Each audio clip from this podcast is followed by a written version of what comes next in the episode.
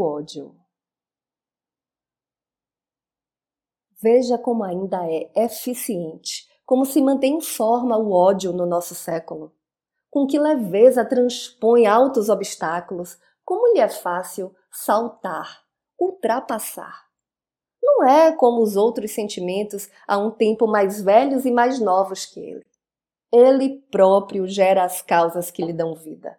Se adormece, nunca é um sono eterno. A insônia não lhe tira as forças, aumenta. Religião, não religião, contanto que se ajoelhe para a largada.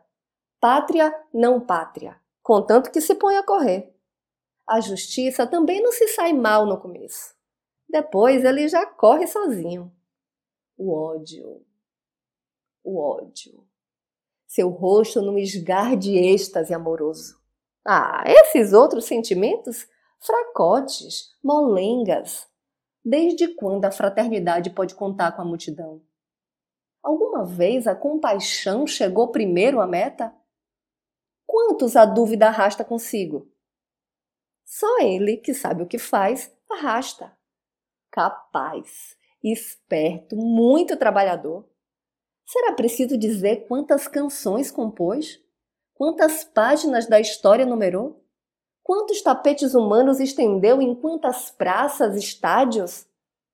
Não nos enganemos, ele sabe criar a beleza. São esplêndidos seus clarões na noite escura fantásticos novelos das explosões na aurora rosada. Difícil negar o patos das ruínas e o humo tosco da coluna que sobressai vigorosamente sobre elas. É um mestre do contraste entre o estrondo e o silêncio, entre o sangue vermelho e a neve branca. E, acima de tudo, nunca o enfada o tema do torturador impecável sobre a vítima conspurcada pronto para novas tarefas a cada instante. Se tem que esperar, espera. Dizem que é cego.